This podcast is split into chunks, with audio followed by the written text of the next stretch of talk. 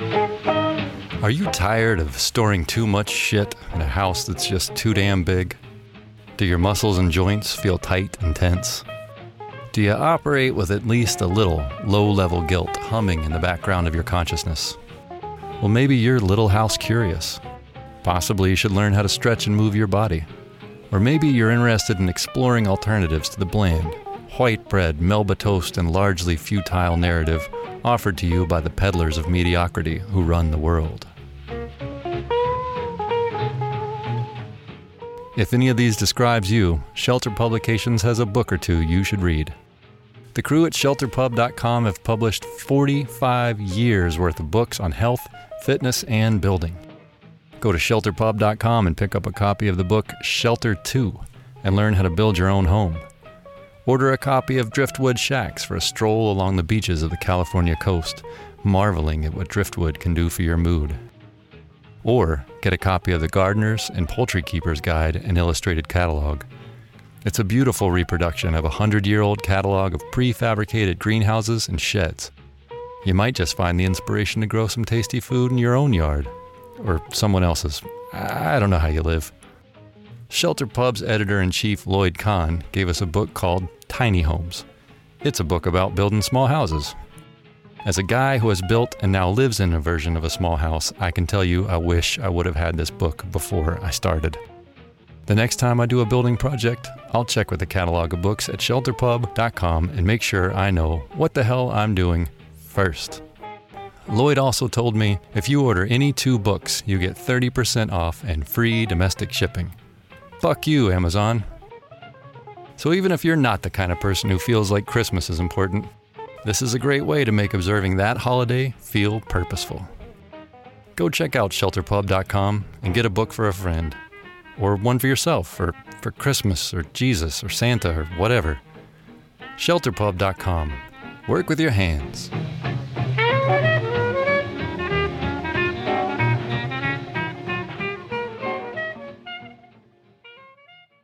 Be good.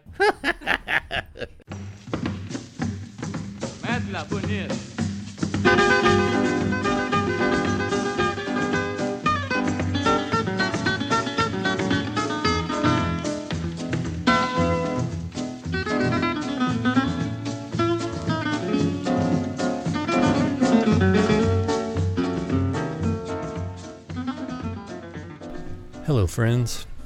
Are you living your lives to the fullest? Do you know what it means to live your life to the fullest? I'm not sure if I have an answer to either of those questions that's worth hearing. But fortunately for you and for me and for Tiffany and for Pele, our guest today has excellent answers for those questions. His name is Bob, and he doesn't want an email. He doesn't want to give out any social media information. He's got nothing to promote or to say other than take care of your prostate and live a good life. And he says it much more eloquent and cooler tones than I can generate. But um, yeah, we're just going to call him Bob. Not giving you his last name, not giving you nothing but Bob. And let me tell you, that is enough. Bob is great. We met him in Flores, Guatemala near the crazy ruins of Tikal. Um, and I'm so glad I met him and his wife. They are beautiful human beings, and their story is so many things. Uh, it's beautiful, it's touching, it's a little sad, it's triumphant, and it's fun, which is what this whole thing is all about. Maybe, I hope. Anyhow, I'm not going to talk long. I just wanted to tell you I'm so glad that you're a listener. I'm glad that you're here.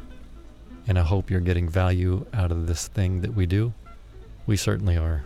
So thank you for making it possible.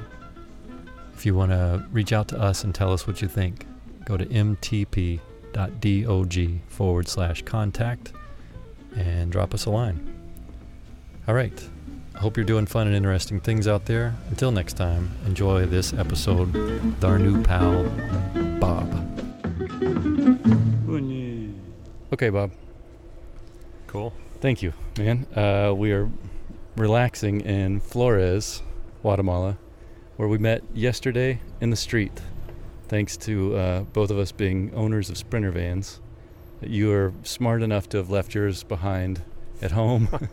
We've driven ours, uh, and it is now our home. But you're um, you're here, quasi vacationing and quasi hanging out with family, right? Yeah, the- we're trying to keep Guatemala in the rotation. I've got eight cousins in uh, Guatemala City. So after uh, a 30 year break, we're starting our visits again. That's cool. Eight cousins. Eight cousins. It, who in your family is that from? Is that your mom or dad's side? yeah, my mom is uh, from Guatemala, from a little town called San Marcos above Quetzaltenango, about 10,000 feet. I think it's the highest town in Guatemala. And you've been coming here your, your whole life. Yeah, Christmas every year when I was a child, and um, and up until right after I got married, and then we just started going other places. A lot of places to go. Understandable. so, um, how long has your mom been? She, I guess, you guys lived in the states. You grew up in the states. Yeah, my mom, um, she's got an interesting story. She uh, she was the youngest of three sisters, and she had polio back in um I guess the late 40s. Wow. and there was no there were no vaccines so her family saved money and sent her to the United States for uh, a special operation to like reconnect her Achilles tendon to her calf muscle I guess and she'd been in a wheelchair and the operation was successful and she could walk she walked up until the point she died I guess Wow. How old was she when she passed? That's 78 Wow. That's great. Uh, How long ago was that? about 8 years Eight years. Is your father still living? Yeah, he's 86 years old and uh, living on his own in the same family house and mowing the lawn and um, still getting up and down the stairs just barely. That's incredible. 86. Man, I can't even consider 86. It's like starting on a long journey and then looking back, you know, looking forward to the end. Like, you can't even consider 86. Yeah, he's uh, he jokes that uh, if he knew he was going to live this long, he would have taken better care of himself. he sounds like kind of a character. he's he's my best stories. friend. Really? Yeah, other than my wife. That's great. That's really cool. I want to ask you about her too. But uh, what did your dad do? What was his profession? My dad was kind of a professional student in Virginia Mm-hmm. at VPI uh, for many years, and then they he said they graduated him, You got to go. and he he went to work for the government, and um, he actually he actually was a uh, optical physicist, and he invented the uh, the starlight scope. The starlight scope. Yeah, image intensifier tube. You know, you, you've seen the goggles on movies, and uh, we looked up. My my wife looked up the patent, and his name's on the patent. Wow. It was all classified, so we we didn't know anything about it till till he came home one one day and bought some uh, night vision goggles home and ran around the backyard in the dark. Whoa. That's cool. Do you still have a pair, or does he still have a pair? No, No. no. He's he's been retired for 26, 27 You years. had to give him back, huh? Wow. That just always seemed like the most. Growing up in the '80s, you know, when you saw like a night vision goggle guy in, a, in some sort of action movie, that was like the high watermark of technology. You know, like, They were, they were cool things. They, Yeah. he um, he met with Jane Goodall, the uh, the woman that was studying the apes, Samson apes, yeah. and uh, arranged to lend her and her husband uh, some night vision equipment That's cool. to study the apes at night. Wow. That's a good use for it. It's better than like some Rambo shit where you're. Yeah, he did. the He did a lot of Rambo stuff too. That's beautiful. I, I like the Jane Goodall. That's the, it's funny. We keep running into people who have these tangential connections to Jane Goodall. It's kind of she's great, a great woman. oh man, what an intense lady. Part of um, part of why I wanted to talk to you. I mean, you just seemed like an interesting guy. You're immediately very friendly. I like anybody who's friendly. But uh, part of what I want to talk to you about is life and death.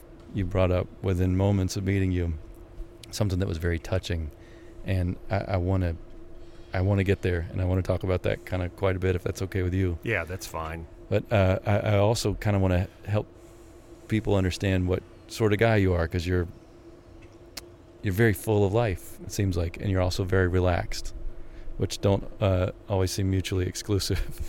but uh, you and your wife have been together for almost 40 years, 36. 36, 36 years. Where'd you two meet? Uh, we we met at a college in Virginia, and I fortunately went um, did an extra senior semester Mm-hmm. to finish up uh, my degree, and we overlapped a bit. And then we we kind of hooked up um, after that, Yeah. just at a party. It's it's a good time. What about your mom? My mom, uh, when she, after they fixed her leg uh, with the operation in the States, she finished a bachelor's degree in nutrition and got a master's degree in horticulture.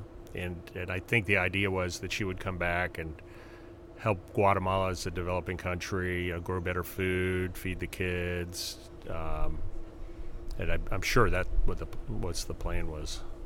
But she got a taste of the states, and Well, she she graduated before my father, and she returned to. My father, you know, wanted to marry her and asked, and she said, "When you finish your degree, come get me." wow. And so my dad, with his you know, little old Irish mom, I think it was the most adventurous thing that I've ever seen him do in his life was to, uh, to come to Guatemala and, you know, to this vastly different culture, especially back then. Yeah. And uh, they got married, and then moved back to the states. So you didn't have to chase your wife like that. It was a little little bit easier. Yeah, we were No terms and conditions. we were friends first for a long time and just did things together. It's just no doubt in my mind that I found the right woman. Wow. I love that. That's really cool. She's smiling too. when your mom like decided, okay, I'm coming to the states. Was it like we're gonna have a big family, we're gonna do this thing, or what, did they have other ambitions, or the, were they just like in the family mind? I, I think it was, you know, it was uh, early mid 50s, and I think it was just like we're going to have a family, Yeah. and um, and we were always a little different from the neighbors. I can imagine. What? Um, how many siblings? I have uh, three other siblings. Three other siblings. We're down to three now Three. total. Three total. So there were four, Yeah, and now three. Are you the oldest? I'm the the second kid. Second kid. I'm the fun, relaxed kid. Yeah. I don't know that the second one always makes that. Is that a? have you found that to be true? Well, I'm not the first one. yeah, my second sibling. I say this in love is fucking nuts. She's crazy, but she is fun. I'll put it that way. Okay, so um, four of you, growing up in Virginia. Pretty wild, pretty laid back. What was what was the household like for you? I, I was kind of the wild child and the, the rebel. hmm And um, my older brother was a bookworm. My younger brother was kind of goofy. hmm Um, and, and my little sister, who came along quite a while after uh, my youngest brother, um, just my little sister. She was great. Yeah, She's probably my favorite sibling. oh, that's cool. Um, You hear that? The rest of you? older brother was a uh, incredibly intelligent, you know, degree in mathematics Yeah. and a graduate degree in geophysics, Wow. and um, probably one of the most boring people I've ever met in my life. Uh, I can't wait till he hears this one. Yeah, So- go ahead. But no, and then what did you do? What did you study in school? I, I didn't know what I wanted to be. You know, you take those you take those aptitude tests, and I I guess I was thinking about growing pot, and and my mom always nurtured my horticultural skills. You know, planting things, and and so I I took the aptitude test, and it said I wanted to be like a forester farmer because that's what I was thinking about at Yeah. the time. And it, this guidance counselor called me in at the beginning of high school sat down, never made eye contact, said, Did your parents go to the university? They go to college? And I said, Yes. And she checks this box that says college prep. And I was, later on, I thought about it and I was like, Well, what if your dad works at a gas station and you might have the aptitude or intelligence to go to, to college? It just, it kind of shocked me a little bit. Hopefully, they don't do it that way anymore. But that was uh, early '70s, and so I wasn't even sure I was going to college. And um, I just the group of friends I happened to be with, you know, kind of that's at the end of high school. You know, they were going, so I applied. You know, I took my SATs. I applied to one one school, public school in Virginia, and I went. And after I started at the university, it took me about a month to figure out that it was the best thing I ever did in my life Really? because it was nonstop academics, partying, women, you know, recreational everything, you know, right kind of in a sweet spot in the 70s there. Yeah, yeah. And, uh, and a lot of my friends flunked out, but I was I was like I'm never going to flunk out of this place. I'm staying as long as I can because it was so rich, I can imagine. you know, beyond the academics. I mean, it was like going to a 5-hour lecture every day that you were interested in. That's great. Wonderful. What, and what were you studying though? What was your? Well, sounds like you left horticulture, yeah. at least hort- academically. The neighbors had the state police pull up my plantation Oh, one day, sounds uh, but I was I was really into journalism. I worked for my high school newspaper, and I'd review concerts like rock concerts and protest on the mall, wow. and, and there wasn't much censoring back then. I, they were really good about letting the students kind of speak their mind. It was a different time. Yeah. And so I started in journalism, and I started thinking about not wanting to be poor my whole life. and then I switched to psychology. and, and I did that for about a year. They, they were showing this movie, and they had this monkey hooked up to electrodes, and they would shock the monkey, you know, kind of like the song Yeah. and they measured the response of how much voltage they were doing by how hard it bit down on this this uh, measurement thing. Right. And I was watching the movie, and I, I kind of determined at the time that uh, psychology was the study of the obvious, like behavioralism, the absurd, like Freudi- Freudism, um, the obvious or the absurd. And I just said, this probably doesn't make sense. and so I switched to um, economics. And again, you know, it's the people I was with. The economics professors were were Vietnam vets, uh, helicopter pilots that Wow. had gotten their PhDs, multiple one, you know, many of the professors, and uh, they had great parties and they drink beer and talk, and I like them. And I'm not sure what what changed, but I switched to um, switched to management and marketing. I started thinking about how to that I was going to get a job. Hmm. And then one day I took a uh, computer class.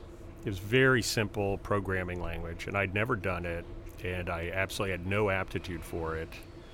And I was trying to write a little loop, increment it by one until I got to ten, and then exit the loop. And I just, I just couldn't see it. And the next day I went down and changed my major to uh, management information systems. And what year was this? This Like- is 70s. It was like '76. I Six, yeah. switched. wow, that's early days Yeah, in it, the it, computer. it happened to be good timing. Yeah. I got a I got a job when I got out. You learn the language in its most rudimentary form. Yeah, And- and uh, my little school was was they had some really good people. They were pretty ahead of the times. Wow. And you were saying yesterday that uh, that it was your particular. I mean, talking about the obvious and the absurd. You said you were ADD, and that Yeah, just I- ticked the right box for you to go in, I was a into pretty computer. pretty rambunctious kid, and um I think I think uh, ten years later I would have been on Ritalin Right. easily, and um, you know I just never could really concentrate on one thing for very long, which which never was that much of a handicap. My parents might feel differently, uh, but I liked a big variety of things. I had to have variety. Yeah. What an interesting. So you've spent your career in Virginia doing information systems, data, IT. Uh, we call it now. Like, what what year did it become IT? When did I, that I don't know. around? It has so many so many different names. Yeah. It's just I just call it computer stuff. You just worked in computer stuff this whole time. Yeah, well, I was I was really concerned about getting a job right out of school. Sure. So I went to the placement office, and I, my junior year, and I said, "Hey, you know, how does this work? How am I going to get a real job? Because my, my parents were very supportive, but never really gave me much money. Yeah. and so I had to buy my own first car, and I had to. I ended up paying for my education, wow. paying back loans I'd gotten. Um, unlike unlike my siblings, that kind of had a free ride, but it never bothered me. I'd rather be a little independent. Sure. I get it. Um, But that throughout this whole time, you cultivated an interest in music, in working with your hands. Did you maintain your interest in um, in horticulture outside of growing pot? Did you? Um, yeah, well, I kind of kind of left the pot thing behind pretty early. Uh, yeah, I'd, I'd, I'd sit at a desk. Yeah, I never.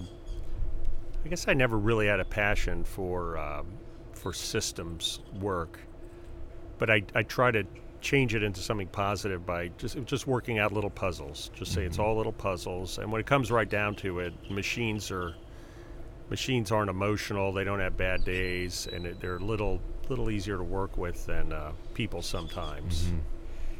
And Sometimes. Uh, all the time.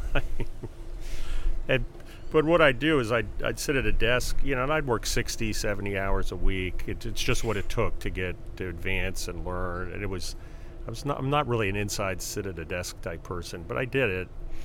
And I'd come home and I would work on my cars. I, I made all the furniture in my house. Um, you know, make flower beds. You know, plant the spice garden. And, and to this day, I'm I'm still my my scale is less than it was then, even Sure. just working after after work. But I I maintained my uh, my deep embedded blue collarness. And, and, and my father, same thing happened to him. He he didn't want to be the director or the manager. He wanted Right. to work in the metal shop. Yeah. But but somehow we got, fortunately, we got sidetracked into you know really sit down thinking type jobs.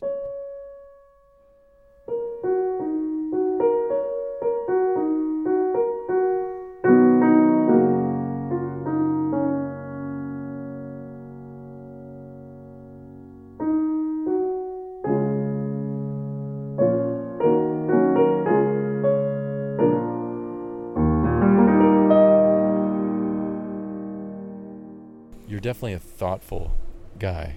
And yesterday, you and I were just talking about travel. You were curious about our van, looking around at the thing, and I asked you uh, why you were traveling, what you were up to, and you told me something that um, uh, we all know we're gonna die. we're just not all as aware of it as you are. And would you mind just telling me what, what you told me yesterday? Yeah, about um, about six years ago. I guess about six and a half years ago, I I was getting laid off, and I knew I was getting laid off, and I interviewed and hired the people, the two people to replace me, and I was a little burned out after 30 years in the IT field, and so it was I was going to take a break, so I, I was in an unemployed status and you know do do my blue collar things make some furniture do things like that paint the house. And uh, i had a, a really bad test result for my, my psa it's prostate specific antigen. And for for someone my age it should have been like one or two or less. And it came up as 40 and so i'm like well wonder what this means. So i went to uh, the urologist and he he uh, told me I had to get a biopsy, which was a fairly unpleasant experience. I can't even imagine. And uh, and the biopsy came back, and it's like you have a lot of prostate cancer in your body. And so, you know, it's a kick in the teeth. Um, just I'm like, huh, and you know, just devastated, like like anybody would be. And so I you know, I said, "Well, let's let's get on with it. You know, what do you need to do?" And they said I needed surgery, and uh, scheduled that right away. You know, did did enough research. Uh, my wife was very supportive, you know, helping me through it, and and they did the surgery. It's it's the first time I ever been in a hospital. I mean, I've had my wisdom teeth out, Yeah. and, and enjoyed the anesthetic till it wore off, and um, I, you know, I'm home recovering, and a couple days later, the doctor calls up and he says, he said it was worse than we thought. It's it's extracapsular, which means it's it's gotten out. And I say, well, what do I do? And he says, well, go go see this guy, the radiation doctor. And and that's all he would say. He just kept saying, go see the radiation doctor. But I had to wait four months. Um, and incidentally, the week before I had my surgery, we did a 150 mile bike tour from Cumberland, Maryland, or from uh, Pittsburgh to Cumberland, Maryland.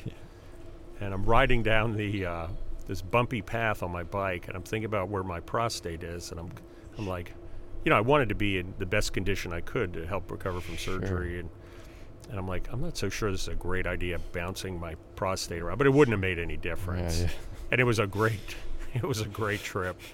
Um, and I, I did. I recovered fairly quickly from the surgery, but just what a kick in the teeth. Not you know, to, first of all, to find out you have cancer, and then have the surgery, and then have the guy It's like it's worse than he thought. it's saying it's worse than he thought. I'm like, you know, and I went. Any normal human being's just going to be devastated, and you know, my life's over, and all this and that. And um, so four months later, I went down to meet the radiation doctor, who was a gift from God.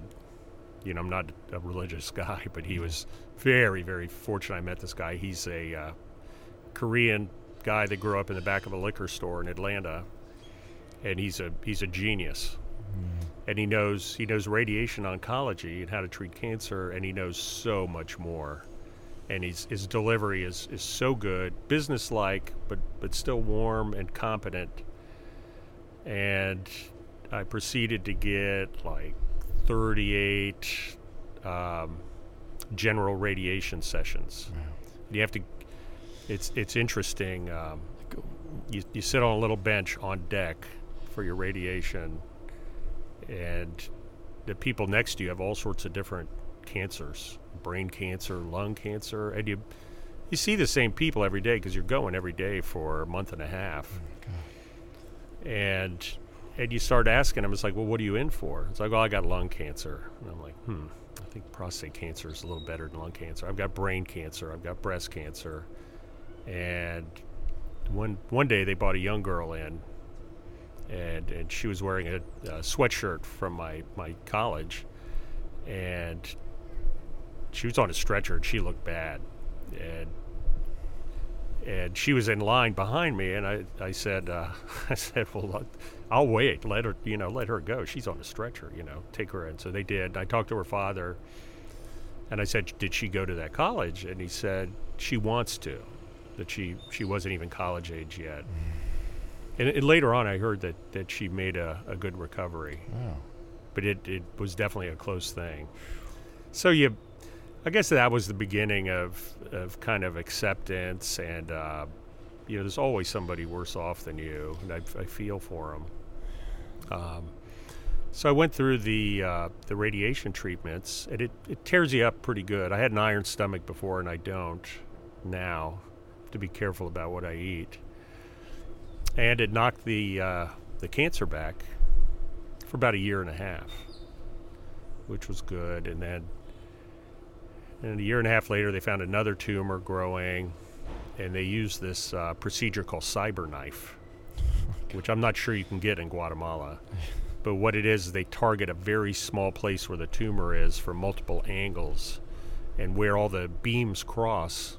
It's like a backhoe swinging around, swinging around the room, you know, with a big ray gun on the end. And they Oh they hit you from underneath, and and that dropped the cancer again. Wow. You know, knocked it back, and that was only five sessions. You know, so I'm up to 40, 40 something radiation treatments. And then uh, again, the same thing happened after about a year and a half. It came back, and um, my doctor suggested I go to get a uh, a scan. He did all the, the scans, the uh, CAT scan and the PET scan. And the the PET scan looks for cells with a high metabolic rate, and uh, and you know I was clear, but my my uh, markers, my PSA was continued to rise, and he said, "Well, it's somewhere. We don't, we can't find it." So he suggested I go get a uh, clinical study scan. That was a, a better scan to detect where prost- prostate cancer is, and it was in clinical trials. And so during my ski vacation, you know, I was I, wasn't as physically active as I was before, but I, I could still I could still ski mountaineer and I could ride my bike, not as far as before, but you know, good 40, 50 mile ride. Wow. And um, so I said, well, it's perfect. He's in Phoenix and we're skiing in Colorado, so I'll just go get my scan. I'll take a little break because I, you know, I'm I'm 61 years old, and at that point I was uh, in my late 50s, so I thought I could use a little break on my legs. So I flew to Phoenix. The guy did the scan.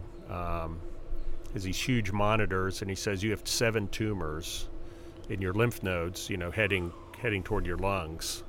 And he said this is how it goes. And it, it wasn't great news, but I I was kind of in a little bit more of an acceptance and, and I knew it was I knew the PSA was rising and it had to be somewhere. And these were tumors that they couldn't even see on a regular PET scan in a hospital. And um, and so I went back to my radiation oncologist. Well, first of all, the uh, the guy who did the scan said if you take this to an oncologist, they won't know what to do because they don't really have a uh, a procedure or a protocol for treating uh, men that have their that where they can see the cancer at this point. You know, usually they just wait for it to hit your lungs or your bones and it starts hurting, and then they say, "Okay, we're going to start treating you." And it, it really didn't dawn on me what that meant, but I went back to the radiation guy. He says it's too much. I don't have enough clinical uh, evidence that continuing to treat you with rev- radiation is going to be more helpful than harmful, and you have to go find another oncologist. And I'm like, and that that was worse than finding out I had a tumor because this guy was my lifeline. He Yeah. he told me after every appointment, he said, "Your cancer is my problem. Go live your life." what a beautiful thing to say. so I kind of got it. Really took took a lot of weight off my shoulders, and so I, I kind of felt like he was cutting me loose. Um, and then uh, you you want me to talk about uh, my series of oncologists? Anything. So finding a good strategy if you have a real serious disease, and thank God mine's slow moving, um, is to find the right doctor and then don't look back. I've seen so many people, you know, oh, if they'd only had the right doctor, or if I'd only done this, and I, I didn't want to look back, you know, just find the right doctor and then, then let it ride and see see what happens. Hmm. So I went to um, I went to the first general oncologist, and he said he said you have to understand that there's no cure for the disease you have, and it will kill you. Um, and I said, well, well, you know, how long do you think I have left? And he said, and this was three and a half years ago. He said you got about five years, and he says I don't even want to start treating you yet until until it starts to hurt. It gets into your lungs or your bones. And yeah, another kick in the teeth. I'm like, well, obviously this guy isn't for me because one, he's a jerk. Yeah, a and, sadist. And, uh, Creep. And and I'm scrambling, and it was it was probably one of the most stressful points in the whole process. So I'm like, I got to find another oncologist.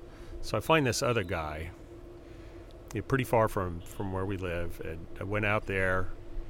And his approach was exactly the opposite. He says, We're going to load you up to every drug that's ever been invented to fight this cancer, and your life's going to be miserable, but you're going to live an extra year and a half. And I'm just, it sounded better than the other guy at first. It, I'm like, I could do that. I could do that. And then I'm like, that sounds horrible. I, Yeah. you know, it, it just didn't si- sound right. So then, um, so then I found a research um, oncologist at Georgetown University, and I went over there. It cost a thousand bucks out of pocket for one appointment, and and the woman was wonderful, and she does clinical studies, and she says you don't need all those drugs, but it it does make sense to start a, uh, a treatment where they lower your testosterone. It's called ADT, androgen deprivation therapy. And I asked her, you know, I'm thinking, well, how many appointments do I need, and how long can I pay a thousand dollars um, to do this? It was just kind of crazy. I said, is there anybody that, that might be in my medical plan that you know? maybe at one of these other hospitals. And she said, she said, yeah, there's this this one woman. And so I made an appointment to see her. And you got to understand, this was during a period of three weeks. Oh my gosh. And, and it was pretty stressful. I'm stressed out. I'm just sitting here laying on a lounge chair and I'm like palms sweating. I'm, I'm looking at Lake Peten, You're just happy. watching the, the wind hit the water. Um, so anyhow, I go see this uh, this woman. She's a Chinese woman, she's a clinical researcher at a hospital, and and she agrees completely that I need to start this treatment, and and I, I did. I started the treatment, and it, it basically, a healthy man, your testosterone level runs between like, you know, maybe until you get older, about 400 to 600. You know, maybe if you're an NFL football player or something.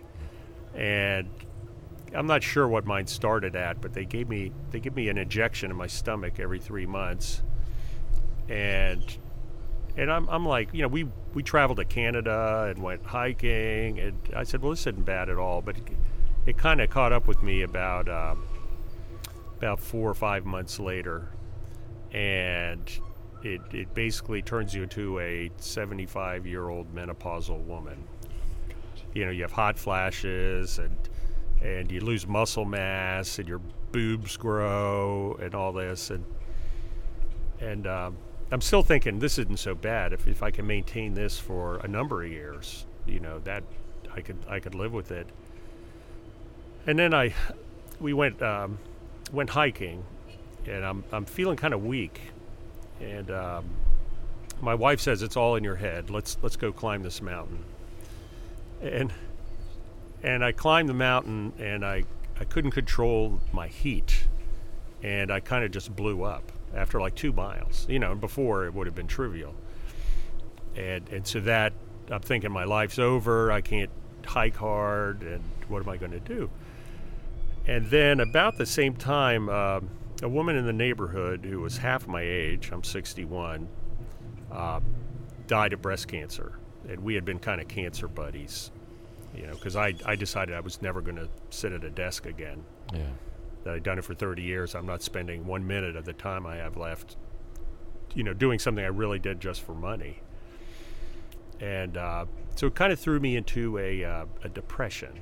And, and it really, if it wasn't me, it would be really fascinating because depression you know, I always thought, well, these these people, you know, like homeless people or depressed, whatever, they should just be happier or just get their get their act together and uh, and do something positive and look on the bright side.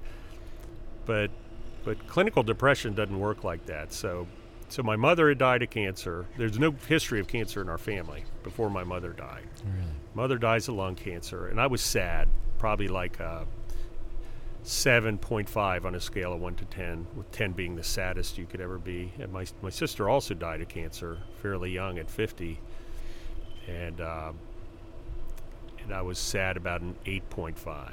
And this this sadness and depression was like 25. It was just ridiculous. It, it, it felt very acute, like somebody's cutting you or, or hitting you with a hot iron or Yeah, you something. could feel it physically. And I only had like two six hour periods where I felt that depressed. And I, I called the oncologist and I said, I said, the way I feel now, death would be sweet relief. And I absolutely meant it. I mean, you, you wonder. I, I had no idea any of this existed.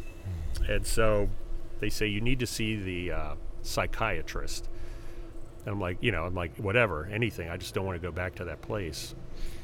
And it's an oncology psychiatrist that, that fortunately, in the Washington, D.C. area, there's pretty specialized experts. Yeah. You know, it'd probably be hard to find in Guatemala here. Um, and so I went to see this guy, and I didn't know what to expect, and I didn't have high hopes, and um, gave him my story, and I didn't know if he was going to get all, you know, you just have to think on the bright side type thing. And he he says there's there's nothing wrong with you. He says the medications they're giving you to lower your testosterone have messed up your brain chemistry. He says there's other than that, he says there's absolutely nothing wrong with your brain and the way you think. It's all a result of the medication and he holds up this little bottle of pills and he says, "You need to take these." And I'm like, okay. And I said, well, they make me gain weight because I'm really fighting, you know, having a low testosterone level and trying to stay in some kind of condition. And um, he says, no, they won't. They're the ones that don't make you gain weight. And then I said, well, I'm having trouble sleeping. And he, he says, you need these. and so, so I go home, I get my, my pills, and I take them for two days, and I feel completely normal. And I can sleep like a baby in two days. Wow. And I'm pretty, never been on a prescription drug in my life, and these are very, very important to me. Yeah. They're, they're imagine. gold because they, they bring my, they give me my life back. Yeah. Or, you know, however long I have left. Just that phrase alone, giving you your life back, however long you have left, hold heavy weight for you. That that your time, you're aware of how potentially limited your time is.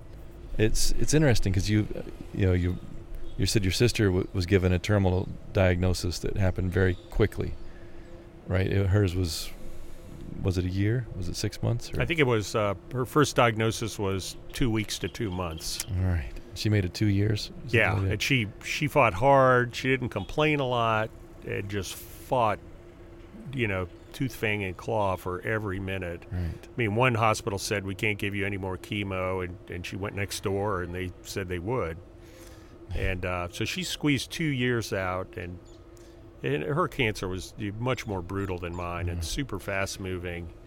And it, I, she's my my hero. She's my Yeah. model, and her. Uh, her motto, and she even got pins and T-shirts. It was "Ethel, enjoy the heck out of life," and and she went with it. And so, it, I guess we were diagnosed about the same time, Really? or pretty close to the same time. And uh, you know, she'd call me and said, "I'm worried about you." And I'm like, "Well, I'm really worried about you." And you know, I drive up to Boston time after time just to help her, you know, maintain the house and. Uh, and she just had a lot of class about it Yeah. and was in a much worse situation than I am. And so I, I arrived at the point, you know, you're you know you're going to die. I mean, it, the multiple doctors say it's just a matter of time. You know, a good attitude's worth 15% long, you know, you get Sure. 15% more time. And it was it was a very difficult corner to turn, but if I was like, well, if I start dying now, I'm wasting whatever time I have. And and so I'm like, I'm balls out for life.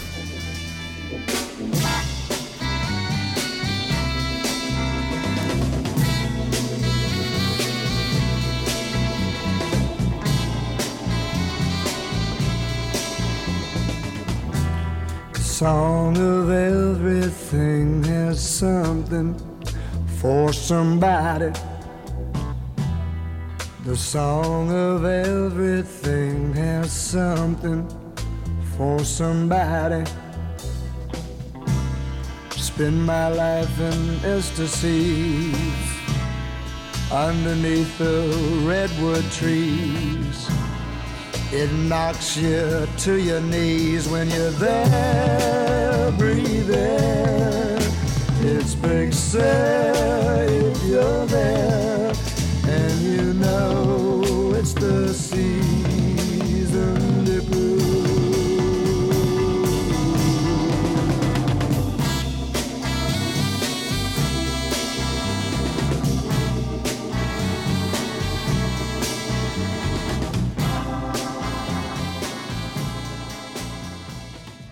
it's it's time to to get moving. And I, I started like how can i beat this mentally? You know i know i can't stop it i know i could slow it down with treatments and so i came up with the only logical conclusion that i had to live about two to three times faster than the average person and and um, i sort of call it running from the devil just as a joke Yeah. but it's uh, it's proven to be. I've done many many things I never would have done. I, I go to these music camps and and hang out with these professional musicians. You know, it's not terribly expensive. Um, and I, I never would have gone. I would have put it off. And I'm like, now's the time. I'm booking it. And I've, I've managed to to do a lot of things in the last four or five years. I'm like, I want to travel. Um, I actually started my own company to remodel bathrooms and kitchens, and I'm I'm weaker now, and I I can't go as long. But you know, just my wife and I, we do tile work. I finally got the blue collar satisfaction, and you know, I only work. We only work for people we know. Yeah. It, it's it's been good. I've kind of backed off of that because I've even less energy now. Um, but we've you know we've been skiing, and I can't really ski up hills. The ski mountaineering up high in Colorado. Um, but the avalanche danger was so high last year. We really it wasn't a big deal. Yeah. And so, so my attitude is, yeah, I'm going to die, um, and that's okay. Yeah. And, and there's a famous uh, climber who died on K2, who I'd met in Yosemite climbing years ago. He said, before he left on the trip, he said, "No matter what happens, either way, I win." Yeah. And he he died in a big storm up high on K2, and it and I was al- always scratching my head. It's like, well, what what in the world did this guy mean? And and so I've sort of adopted it, you know, ingest a little bit that either way I win. Yeah. And so I'm just trying to squeeze every drop out of life and and not be too narcissistic. You know, it's it's not about me. It's about my my family and my wife and my father, my friends, and and just try to to live as richly as I can and see things. And I'm I'm very good after uh, after oncology appointments at, at giving the panhandlers like twenty bucks. It just something compels me, you know, to to, To kind of help people a little Sure. bit. And uh, it, it, all these things I've done since I got diagnosed, I I was thinking I wish I could put it in a bottle and and give it to my friends. You know, the people that are just kind of sitting on their couch and just their life's just going by and they have they have no idea until you you know it's not unlimited Yeah. it's um, it's hard to really motivate yourself sometimes. So it's it's it's actually been a gift. It's a hard road to follow, but it's uh, it's a wonderful thing. The blessing of terminal awareness. Absolutely. an- I it- never would have come back to Guatemala. I hadn't been here in 30 years, and uh, and we went. Um, this is the second year in a row. We've we've put it on the rotation, and so we just kind of just kind of go around and meet people like like you. And well, I love that you're that you collected yourself in this very cool way, and have made it about your family and your wife and travel and experience.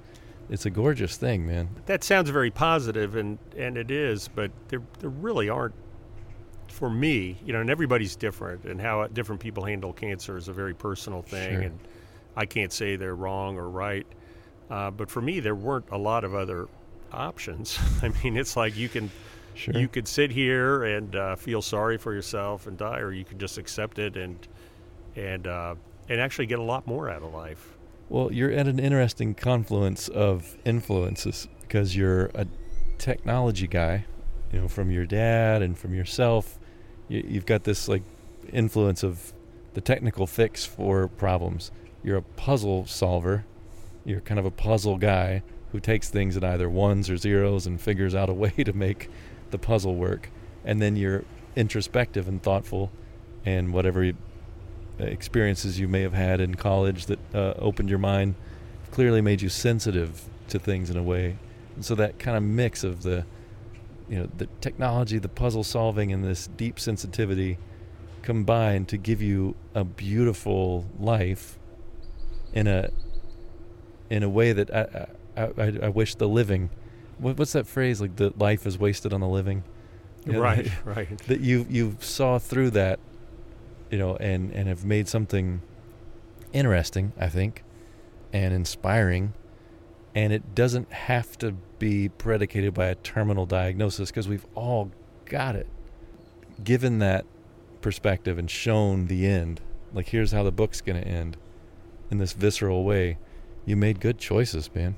I, I- think you've made I- great choices. I I kind of feel like I really didn't. It was the only choice, Hmm. and and my sister, the way she handled her death, and conducted herself, just like, I mean, she's she's holding me to a pretty high standard, Yeah. you know, from wherever wherever she is. Um, but it's it's been good, and I'm I've I've kind of my friends.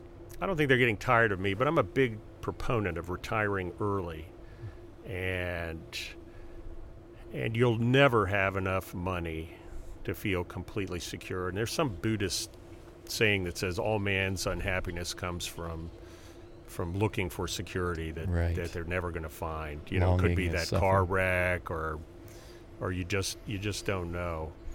And so I'm I'm on my friends. I'm like, well, don't wait too long.